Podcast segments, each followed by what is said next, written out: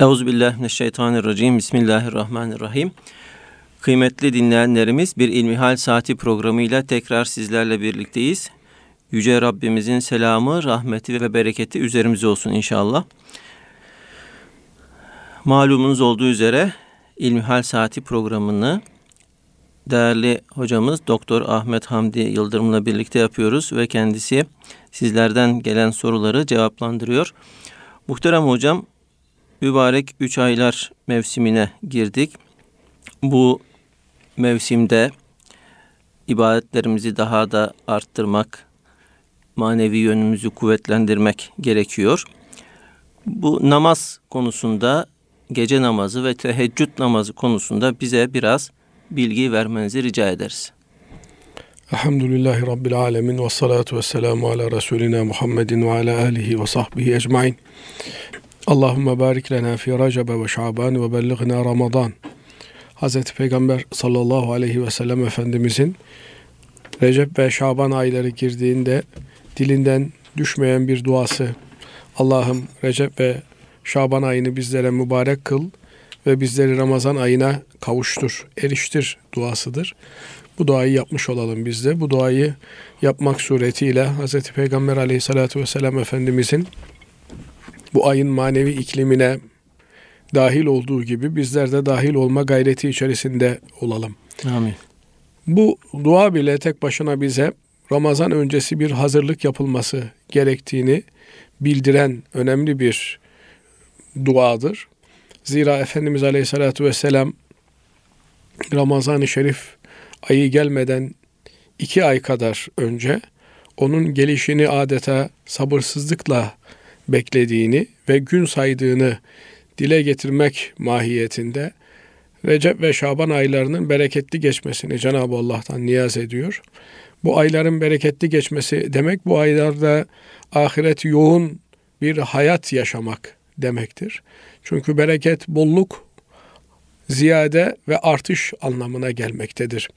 İnsanoğlunun şu dünyadan artırabileceği, ziyadeleştirebileceği, çoğaltabileceği en hayırlı ameli ahirete yönelik olan, ölümden sonrasına müteallik olan amelleridir. İyilikleri, güzellikleridir, ibadetleridir. Binaenaleyh bu dünya hayatına kadar uzun yaşarsak yaşayalım. Nihayet sonu olan ve de ten kafesi dediğimiz bir tabiri caizse e, zindana mahkum olduğumuz bir hayattır. Onun için Efendimiz Aleyhisselatü Vesselam buyuruyor ki dünya sicnül mümin. Dünya müminin zindanıdır. Ahiret ise müminin hürriyetine kavuştuğu, serbestliğine kavuştuğu, azade olduğu bir yerdir. Kafir için ise dünya bir cennettir. Ahiret iş, ahiret onun için ise tamamen zıttına bir hayattır. Bu arada misafirlerimizden e, özür dilerim, dinleyicilerimizden özür dilerim. Biraz rahatsızım onun için ses tonum da biraz e, garip geliyor olabilir. Evet. Cenab-ı Allah bütün hastalarımıza da bizlere de şifalar Amin. ihsan Allah eylesin. acil şifalar versin hocam. Amin. Cenab-ı Allah hayırlı şifalar ihsan Amin. eylesin. Çünkü e, hastalığın mı, şifanın mı hayırlı olduğunu bilemiyoruz. Bu yönüyle Cenab-ı Allah'tan her ne istersek hayırlısını isteyelim. Bazen bu tür hastalıklar daha büyük hastalıklara karşı paratoner olabiliyor, koruyucu olabiliyor. Cenab-ı Allah her ne verirse hayırlısını versin. Yani. Hayırlılarla karşılaştırsın. Hayırla bir hayat sürmeyi nasip eylesin. Bu mübarek içinde bulunduğumuz ayların da hayrını yaşamayı bizlere nasip ve müyesser eylesin. Nedir bu ayların hayrını yaşamak? Bu ayda ibadetlerimize sayıca değilse de mahiyetçe bir zindelik katmaktır. Kaliteli hale çevirebilmektir. Bunun da e, yolu sayıyı arttırmaktan geçiyor. Çünkü bir insan bir konuda ne kadar antrenmanlı olursa o konuyu o kadar daha güzel yapma imkanına sahip olmuş oluyor. Bu yüzden bütün kıldığımız namazlarımız aslında iki rekat düzgün kılınabilecek bir namazı temin edebilmek içindir. Fakat o iki rekat düzgün kılınabilecek namazı temin etmek kolay bir şey olmadığından biz bir ömür boyu namaz talimi yapıyoruz. Namaz kılmakla bir ömrü geçiriyoruz. Gece namazlarını kılıyoruz ki o gecenin ruhaniyetinden istifade ederek acaba düzgün bir iki rekat namaz kılabilir miyiz diye. Bu yönüyle bu tür aylar e, mübarek diye addettiğimiz bereketli aylar bize ibadetlerimize kıvam kazandırma imkanını bahşeden aylardır. Bu aylarda bir yönüyle ibadet yoğun bir hayat geçirirken bir diğer yönüyle de sosyalleşmesi yoğun bir hayat yaşamak durumundayız. Zira din dediğiniz sadece ibadetten ibaret bir husus değildir veya ibadet dediğiniz sadece kendi kendimize yalnız kaldığımızda Cenab-ı Allah'a yaptığımız dua demek değildir.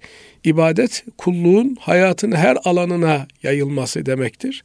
Asıl ibadet Müslümanın sosyalleşmesinde ortaya çıkar. Müslüman etrafındaki garip kurabayı, fakir fukarayı düşünebilen insan demektir. Kendisi için değil, Allah için yaşayan ve Allah'ın kendisine zimmetlediği bütün mahlukata sahip çıkabilen insan demektir.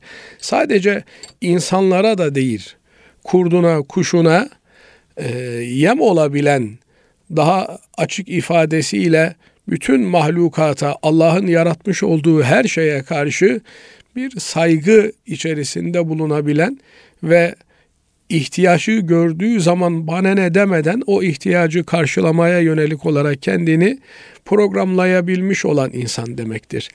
Bu yönüyle bu aylarda fakirleri arayıp bulmalı.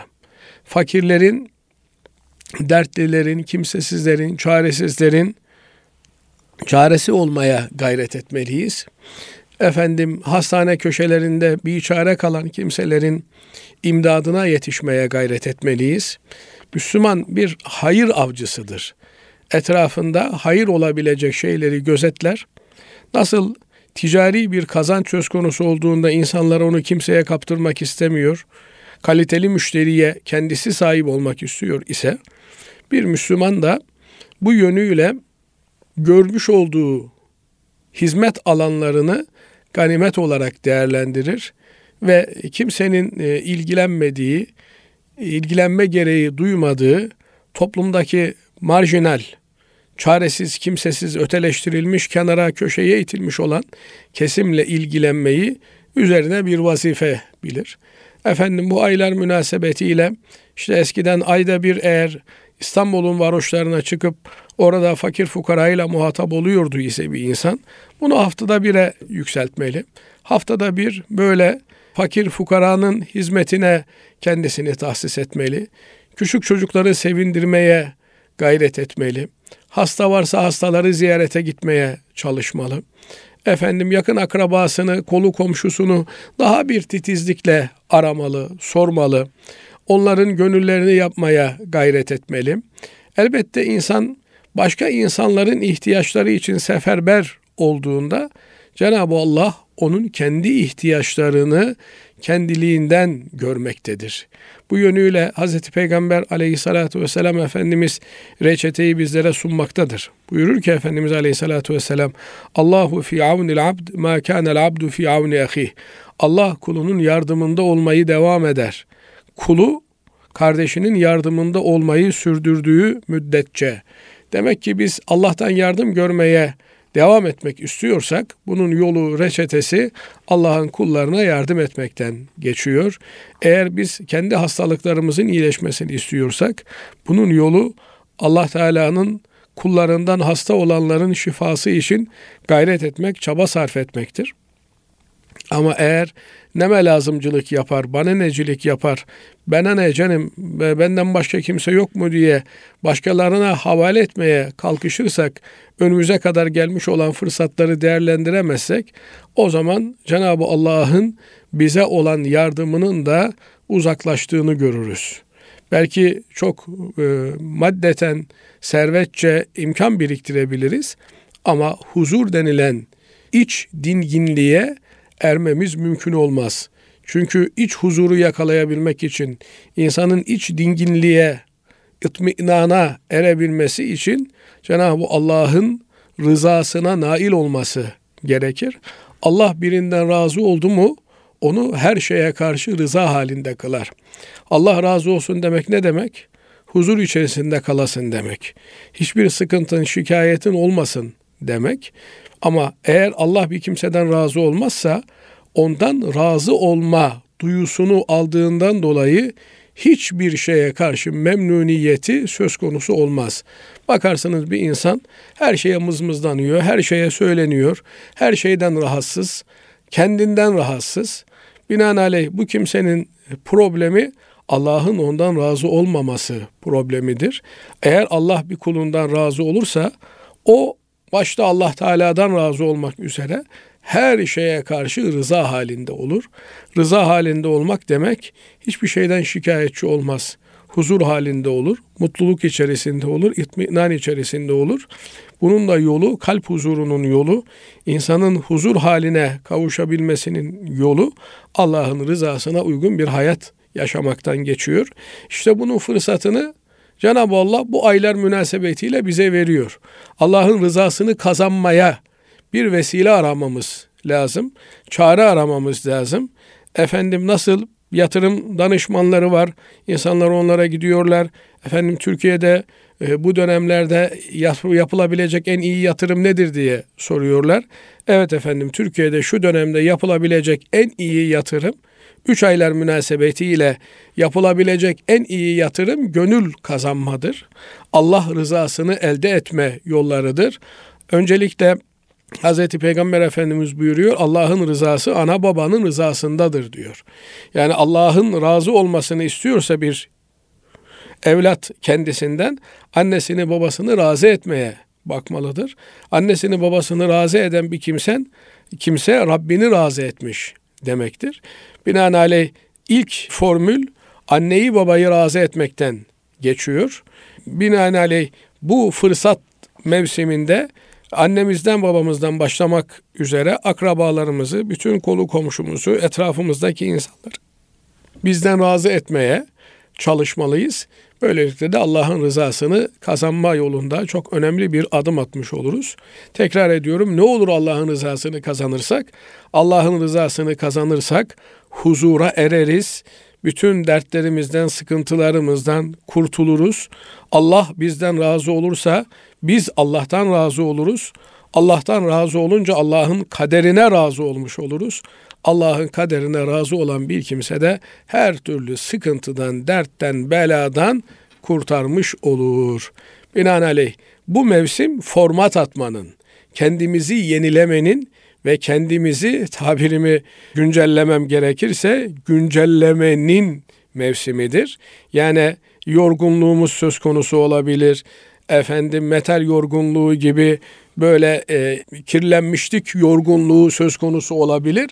Bu mevsim arınmanın, yıkanmanın, paklanmanın, tekrar kendimizi zindelemenin, tekrar canlandırmanın bir mevsimidir. Allah'ımıza nihayetsiz hamdü senalar olsun. Yine bir üç aylar mevsiminin içerisinde bulunmaktayız. Artık Ramazan-ı Şerif'e bir ay ve birkaç gün kaldı demektir. Bu yönüyle de Ramazan-ı Şerif gitgide bize yaklaşıyor. Hz. Peygamber Efendimizin ibadetinden bahsederken Ayşe validemiz diyor ki cömert bir insandı ama o Şaban ayı geldiğinde bir başka cömert olurdu diyor. Ramazan ayı geldiğinde cömertliği zirve yapardı. Artık adım adım ibadetlerde sayıyı ve de kaliteyi artırmaya doğru devam etmemiz gerekiyor. Verirken daha geniş yüreklilikle verebilmeyi, insanların ihtiyaçlarını karşılayabilmek için adeta seferber olmayı bu mevsimde kendimize hedef olarak görmeliyiz. Çünkü veren Allah, Allah bize veriyor. Biz Allah'ın kullarına vermekten imtina edersek bize veren Allah bize vermez. Böyle olunca da biz başkasına muhtaç hale geliriz. Allah muhafaza eylesin. Dolayısıyla ilk belki de artırmamız gereken amelimiz sosyal anlamda cömertliğimiz olmalı, ikramımız olmalı. Bu aylar münasebetiyle daha bir cömertçe davranmaya, daha bonkör olmaya gayret etmeliyiz. Allah razı olsun değerli hocam teşekkür ederiz. Dinleyicilerimizden gelen bir diğer soru şöyle. Kafirler Müslümanlardan üstündür demenin bir sakıncası var mıdır? Bugünkü teknolojik bazı e, gelişmelere bakarak kafirlerin Müslümanlardan üstün olduğunu söylemek doğru mudur? Şimdi Cenab-ı Allah kafiri de yaratan Allah Teala'dır. Müslümanı da yaratan Allah Teala'dır. Bütün her ne varsa Allah Teala'nın mülkünde cereyan etmektedir. Allah Teala eşyaya bir kanun koymuştur. Bu kanuna göre, bu sünnetullah'a göre her şey cereyan etmektedir. Ve Kur'an-ı Kerim Allah'ın sünnetinde, Allah'ın koymuş olduğu kanunlarda bir değişimin olmayacağını söylemektedir. Bunlardan bir tanesi de ve en leyse insani illa ma. İnsan ancak sayu gayretinin, çabalarının, çalışmasının neticesini görür buyuruyor Cenab-ı Allah. Binaenaleyh çalışan, çabalayan, gayret sarf eden bir kimse netice alır. Bu Allah'ın yeryüzüne koymuş olduğu kanunların gereğidir. Fakat eğer bir kimse çalışmıyor, çaba sarf etmiyor, gayret etmiyorsa o zaman bu kimsenin bir netice beklemesi beyhude olmuş olur. Cenab-ı Allah verdiğinde de imtihan eder, vermediğinde de imtihan eder. Bazen çalışırsınız, çabalarsınız, gayret edersiniz, bir netice alamazsınız. Fakat siz o neticeyi alamasanız da orada çabalarınız, çalışmalarınız beyhude gitmiş demek değildir. Sizin bıraktığınız yerden bir başkaları gelir, tamamlar ve onlar neticeyi alırlar. Size nasip olmaz, başkasına nasip olmuş olur. Bu bir yarıştır, bu bir süreçtir. Bu süreçte sabırla süreci takip edenler neticeyi elde ederler. Cenab-ı Allah çalışan Müslümanlara kafirlere verdiğinden daha fazlasını verir. Lütfeder, kerem eder.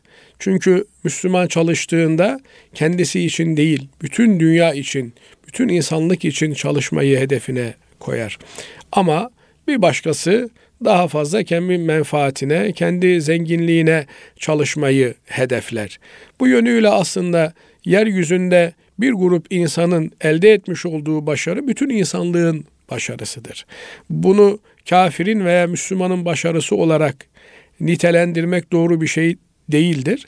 Bunu üzerinden bir yarış yapmaya kalkmak da doğru bir şey değildir. İnsanlar yeryüzünde Allah'a kulluk etmek üzere vardırlar ve bu kulluk davasında en iyi kul olanlar yaratılış gayesini en iyi gerçekleştirebilen kimseler demektir. Bu dünyada da öbür dünyada da mükafatını alırlar. Bu dünyada alacakları mükafat huzurdur, iç dinginliğidir, mutluluktur, bahtiyarlıktır, saadettir. Allah'a kul olmuş olan insanlar yeryüzünün en mutlu, en bahtiyar insanlarıdır. Allah'a kullukta zirve olan şahsiyetler en mutlu kimselerdir. Ama eğer bir kimse Allah'a kul olamamışsa çok büyük patentler almış olabilir, çok büyük buluşlara imza atmış olabilir ama maalesef bir huzur, bir mutluluk noktayı nazarından değerlendirildiğinde başarılı olamadığı görülür. Bu yönüyle başarının ne olduğu göreceli bir kavramdır. Başarı efendim eğer rakamsal olarak değerlendirilirse 100 üzerinden 100 almaktır. Ama başarı hayatta rakamlarla ifade edilmiyor. Başarılı insan mutlu olan insan demek ise eğer duygusal zekaya sahip olan insan demek ise eğer o zaman başarılı olan insan gülebilen insandır. Mutlu olan başkalarına mutluluk saçabilen insan demektir. Bu yönüyle az önceki sözlerimizde de ifade ettiğimiz gibi başarılı olan insan Allah'ın razı olduğu, Allah'tan razı olan ve kendisi de rıza halinde bulunan, kendisiyle barışık ve mutlu olarak yaşayabilen insandır. Ama göreceli olarak efendim işte dünya hayatına dair, dünyanın e, refahına dair kaliteli işler yapmış diye birilerini insanlık skalasında önde tutmak e, benim kanaatime göre yanlış bir davranıştır. E, bakıyorsunuz e, bir müddet sonra batılı insan teknolojik olarak çok ileri gitmiş olmasına rağmen teknolojinin getirmiş olduğu buhranların içerisinde kendini aramaya çalışıyor. O hayatı kolaylaştıran birçok alet ve edevatın enstrümanın yanında kendi yalnızlığına boğulmuş bir halde kendisini hissediyor. Yani sanal bir dünyada milyonlarca takipçisi olan bir insanın iş fiziki olarak yanında birinin olmasına geldiğinde kimsenin olmadığını görmek gibi acı bir hakikatle karşı karşıya kalıyoruz. Bu yönüyle insanlığın hayrına olan her işi yapan kişi alkışlanır, takdir görür, teşekkürle mukabele görür ama en büyük iyilik insanın kendisine yapacağı iyiliktir. Ve insanın kendisine yapılabileceği en büyük iyilik de onu yaradan kimseye Allah'ına olan kulluğudur. Bu yönüyle insanları değerlendirmek lazım. Bu yönüyle, mutluluk yönüyle e, medeniyetleri değerlendirmek lazım. Belki bizim bugün içinde bulunduğumuz hayati kolaylıklar bundan 100 sene 200 sene önce padişahların, kralların sahip olmadığı kolaylıklardı. Fakat biz bugün maddeten bu müreffeh hayatı yaşıyoruz diye e, bundan 50-60 sene öncesinin kendi insanımızın mutluluğuyla değerlendirdiğimizde, kıyasladığımızda kendimizi ne kadar gerilerde olduğumuz çok açık kimsenin bunu izah etmesine de gerek yok. Dolayısıyla maddeten ilerlerken manen kaybediyoruz. Manenden kastım yani sadece ahiret hayatı itibariyle kaybetmiyoruz. Mutluluk namı hesabına da, huzur namı hesabına da birçok şeyi kaybettiğimizi görüyoruz. Dolayısıyla asıl medeniyet maddeten ve manen beraber ilerleyebilmenin yoludur. Toplumun bütün katmanlarıyla mesut ve bahtiyar olduğu bir ilerlemedir. Yani toplumda eğer 10 kişi ağlıyor, 2 kişi gülüyorsa ve bu iki kişi 10 kişinin emeğini sömürerek bir refah yaşıyorsa bu mutluluk değildir. Bu bu bir kandırmacadır, bu bir hırsızlıktır, bu bir gasptır. Maalesef bazen bunlar birbirlerine karıştırılıyor ve bugün göreceli olarak e, ileride oldukları düşünülen e, devletlerin, ülkelerin pek çoğu bu sahip oldukları zenginleri sömürü üzerinden elde ettikleri zenginlikler olarak değerlendirdiğimizde onların aslında bir medeniyeti temsil etmediklerini, olsa olsa hırsızlık medeniyetinin temsilcilikleri olduğunu görmekteyiz. Bu yönüyle evet dünyayı da Cenab-ı Allah bizlere emanet etmiştir. Dünyayı imar yükümlülüğü de bizlere aittir. Ama asıl olan insanların mutlu olabilmeleridir ve Müslümanın görevi insanların şu dünya hayatında mutlu olabilmelerine gayret etmektir. Mutluluğun yolu da efendim az önce de ifade ettiğimiz gibi Allah'a kul olmaktan geçmektedir. Bu yönüyle Müslüman şuurunda bir insan olmak durumundadır. Yani bir takım göreceli teknik üstünlüklerin bir başarı olduğu kabul edilse de asıl başarının bu olmadığını bilmek gerekir. Dolayısıyla teorik anlamda da pratik anlamda da Müslüman yani hiçbir zaman kafirin üstün olduğunu kabul etmemeli diye düşünürüm hocam. Ben de size katılıyorum hocam. Yani onu anlatmaya çalışıyorum. Belki sizin kadar keskin evet. ifade edemesem yani de. daha böyle netleştirmiş olalım. Evet yani efendim kimyasal bomba yapmak ve kimyasal bombayı tutup da masum çocukların üzerine atmak bir gelişmişlik seviyesi değildir. Bu olsa olsa bir alçalmanın seviyesidir, alçaklığın seviyesidir. Kitle imha silahlarını üretmek ve bunları acımasızca insanların üzerinde kullanmak bir medeniyet değildir. Bu bir gelişmişlik değildir. Bu olsa olsa vahşileşmek demektir. Ama eğer e, birilerinin elinde bu silahlar varsa Müslüman da bu silahları caydırıcı olma babından edinmek durumundadır.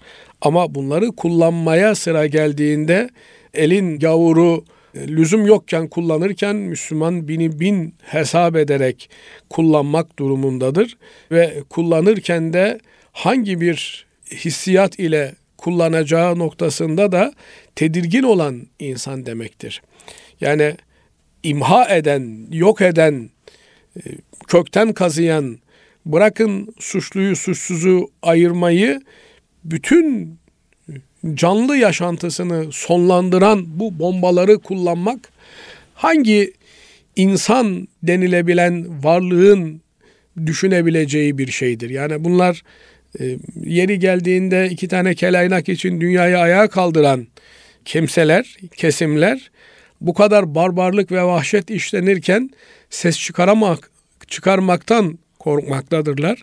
İşte daha geçenlerde Afganistan'da bir hafızlık cemiyetinde yüz küsür evladımız mezuniyet törenindeyken bir acımasız bombardıman uçağının bombalarıyla şehit oldular. Bu hangi medeniyet e, bununla övünebilir işte. Biz çok medeni insanlarız. Bakın uçaklar yaptık, çocukları öldürüyoruz. Bu, bu nasıl bir medeniyettir? Buna eğer medeniyet deniyor ve kafirler bu medeniyette öndeler deniyorsa doğru yani eğer böyle bir medeniyet söz konusuysa bunda öndeler. Diğer taraftan diyeceksiniz ki işte uçağa biniyorsunuz işte bu uçakları da kafirler tırnak içerisinde yapıyor bu bir medeniyet değil mi? Doğru bir medeniyet kafirler e, yapıyorlar biz de biniyoruz kullanıyoruz ama biraz daha derinlemesine giderseniz onu yapan beyinlerin içerisinde e, binlerce e, işte Müslüman beyin göçünün olduğunu görürsünüz. Demek ki bu mesele kafirin yapıp Müslümanın yapamaması meselesi değil. Bir avuç yetişmiş insanın dünyaya hükümran olması, hakim olması demektir. Biraz kurcaladığınız zaman memleketimizde de 30'lu yıllarda uçağı yapıldığını ama o uçağı uçurtmamak için ne tür dolapların, dümenlerin çevrildiğini de görüyoruz. Dolayısıyla bu kafir yapıyor, Müslüman yapamıyor meselesi değil. değil. Ne zaman ki biz toplum olarak çocuklarımızı Allah'a kul olma şuurundan uzak olarak yetiştirdik. O zaman işte Allah'a kul olmayı beceremeyenler birilerine, emperyalist devletlere kul olmayı becerdiklerinden dolayı kendi memleketlerinin kalkınmalarına da mani oldular. Ve bunun en acı senaryosunu da maalesef işte geçen sene 15 Temmuz'da yaşadık. Allah'a kul olamamış olan sahtekarların nasıl emperyalist güçlere kul olmak pahasına kendi insanlarının üzerine bomba yağdırdığını gördük. Binaenaleyh hakikaten Allah'a kul olabilen insanlar olabilseydik bugün e, dünyada teknolojik olarak da en ileride olan ülke biz olmak durumundaydık. Ama inşallah bunun ümit ışıklarını görüyoruz. İnşallah. Hem maddeten hem manen dünyanın kalkınmışlığının hakiki gelişmesinin e, İslamiyetle olacağına da çok yakın zamanda dünya şahit olmuş olacak inşallah. İnşallah. Bir dinleyicimiz şöyle demiş. Hocam selamünaleyküm. Hukuk son sınıf öğrencisiyim. İki ay sonra mezun oluyorum. Size bir şey danışmak istiyorum. Ben tesettürlüyüm çok şükür. Yazın bir avukatın yanında meslek hakkında tecrübe edinmek için çalıştım ve bu mesleği sevemedim. Müvekkil, adliye çalışanı vesaire çok fazla erkeklerle muhatap olmam gerekti. Müvekkillerle aynı odada oturmam gerekti ve çok sıkıntı yaşadım. Bu nedenle de hakimlik, savcılık sınavına hazırlanmaya karar verdim. En azından birebir bu şekilde ilişkileri aza indiririm diye düşündüm. Duruşmalar sonuçta daha kalabalık ve vatandaşla mesafeli olabiliyor. Acaba böyle karar vermekle iyi mi ettim? Dinimizce bir sakıncası var mı? Ben iki mesleği bu şekilde tecrübelerimle kıyas ederek bu karara vardım. Allah'ın da bundan razı olmasını isterim. Ayrıca bir de akademisyenlik imkanı var. Aslında gönlüm hakimlik, savcılık veya avukatlıktan yanaydı. Avukatlıktan belirttiğim sebepler nedeniyle soğudum. Başta kararlıydım ama dini açıdan düşününce her birine kusur bulmaya başladım. Yanlış bir şey yapmaktan korkuyorum. Sizce bu mesleklerden hangisine yönelmem daha iyi olur diye Şimdi tabii sormuş. meslek seçimi e, çok önemli konulardan bir tanesi bir Müslüman evet bu dünya hayatında bu dünya hayatını da çekip çevirmekle mükellef olarak Allah'ın yeryüzüne halifesi olarak gönderilmiş bireydir. Fakat Müslümanın asıl gayesi, hedefi ahiret olmalıdır.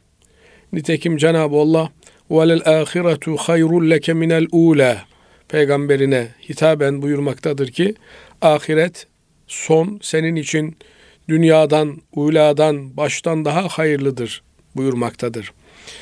Bu dünya hayatı bir şekilde gelip geçecektir.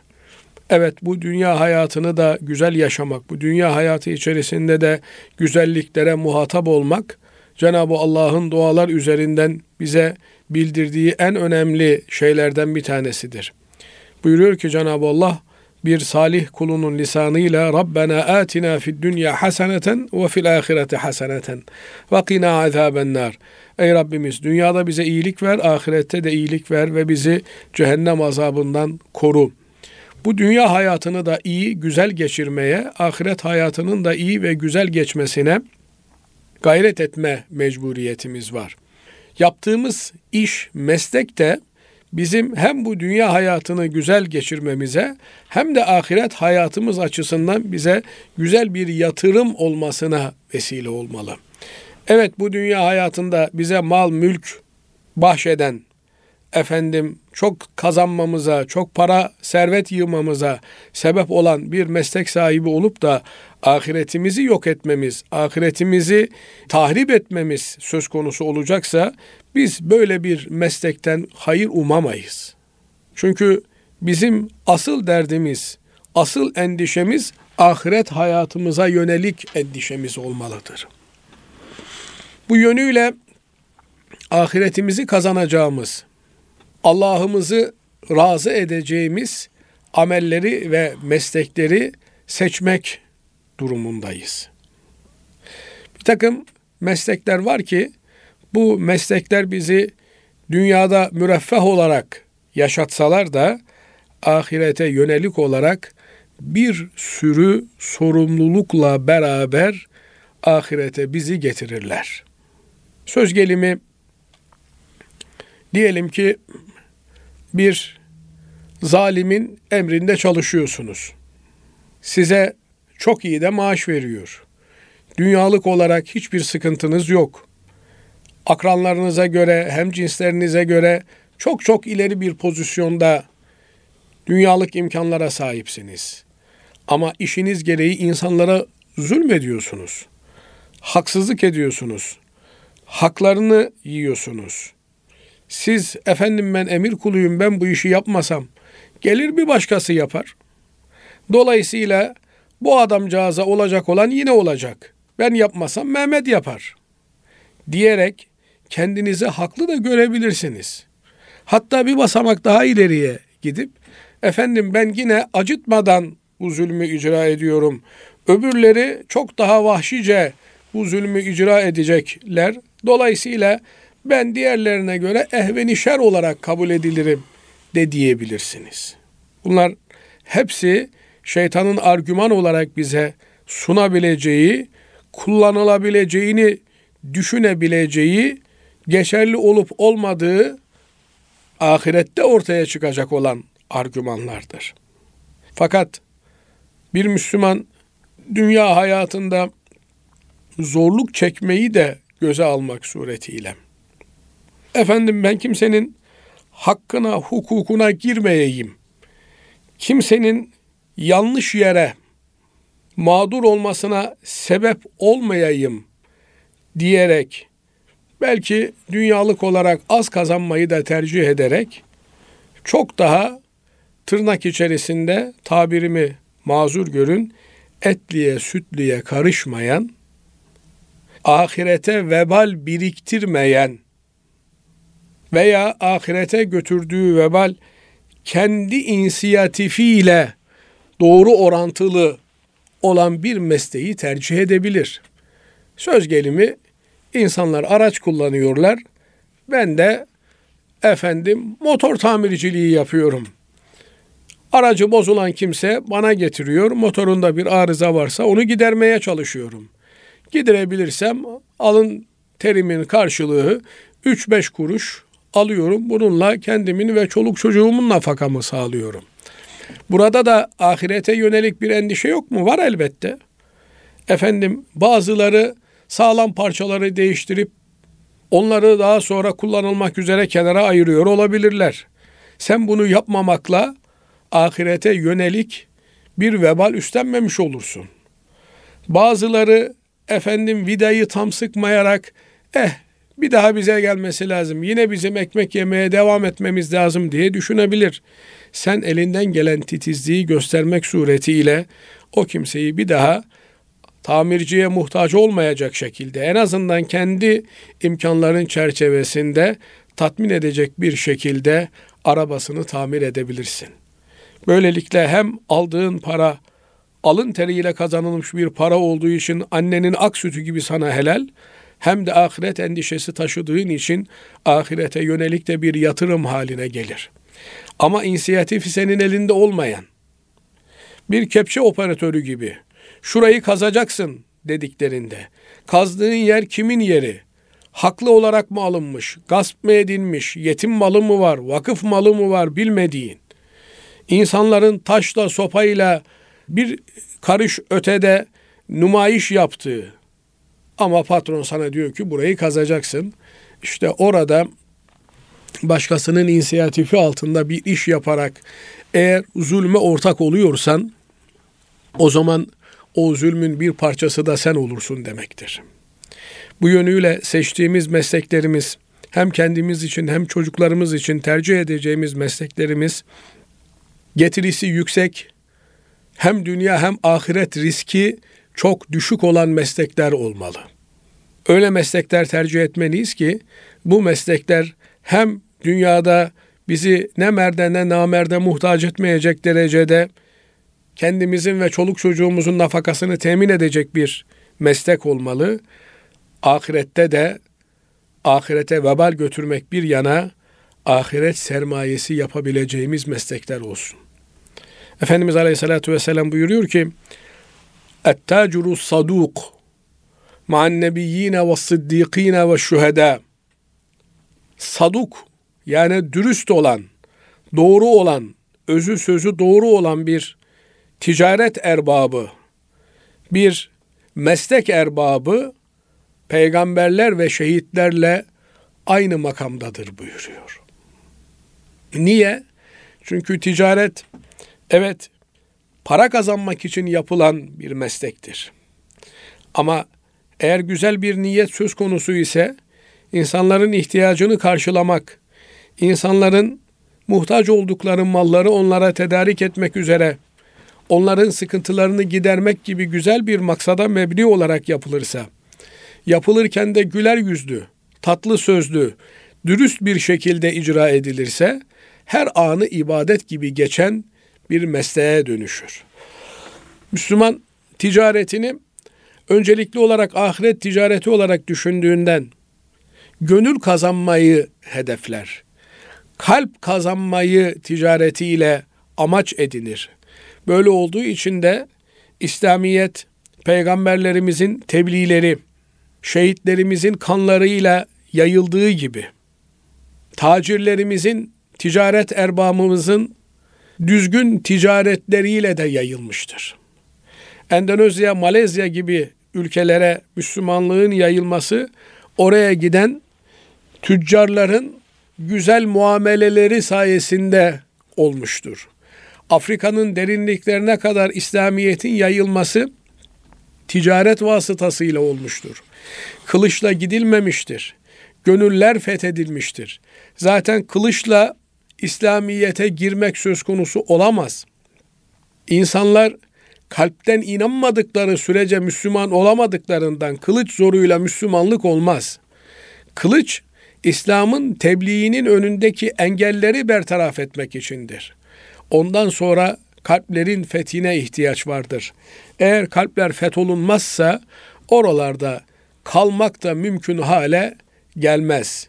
Dolayısıyla belki biraz uzatıyorum ama öyle bir meslek seçmeliyiz ki bu meslek beraberinde bir tebliğ fonksiyonu icra etsin. İnsanlar İslamiyetin, Müslümanlığın güzelliğini bizim icra ettiğimiz meslek üzerinden görsünler. Bizi ve bizim icra ettiğimiz mesleği severek Müslüman olmayı düşünebilir hale gelsinler. Ama öyle meslekler var ki Basri Hocam, davul sizin sırtınızda, tokmak başkalarının elinde.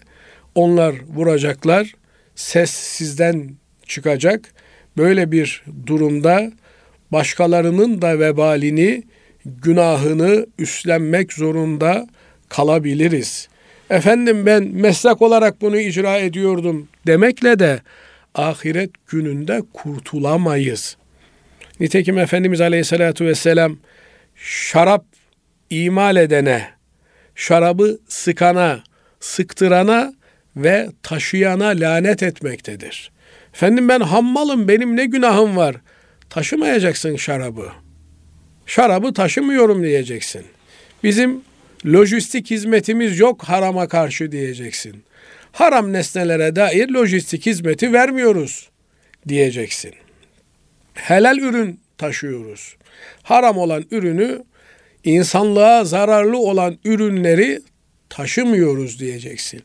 Bir hammaldan bile ki ücret olarak en düşük ücreti alan kesimden bile böyle bir hassasiyet beklenirken efendim ben filan mesleği icra ediyorum ne yapayım? Yazılı olan kurallar neyse onları tatbik etmek zorundayım. Zulümse zulüm ben olmasam başkası gelecek bunu yapacak diye biz kendimizi aklayamayız, temize çıkartamayız. Efendim ben bu dünyada iyi yaşayayım, rahat yaşayayım. iki rekat namaz kılar, üç günde oruç tutar, öbür tarafı hallederim diye düşünür isek çok büyük yanlış yapmış oluruz. Dünya ve ahiret saadetimizi kazanabileceğimiz meslekleri ve yolları seçmeye gayret etmeliyiz. Bunları yaparken de kimsenin hakkına, hukukuna girmeden, hiçbir kimsenin zulmüne aracı olmadan bunu yapmaya mecburuz. Ben o meslek bu meslek diye tayin edici bir ifade kullanmayayım. Ne dersem diyeyim. Nihayetinde Hz. Peygamber Efendimiz diyor ki müftü fetva verse de sen kalbine danış. Eğer kalbin bu mesleği icra ettiğinde insanlığa hizmetin olur diyorsa eh ne ala ama bu mesleği yaptığında zararlı olan yönleri yararlı olan yönlerinden fazla ve ahiretini tehlikeye atma riski büyük ise o zaman oradan uzak durmak her aklı başında insanın tercih etmesi gereken husustur. Hocam teşekkür ediyoruz. Allah razı olsun. Kıymetli dinleyenlerimiz bugünkü programımızı burada sonlandırıyoruz. Hepinizi Allah'a emanet ediyoruz. Hoşçakalın.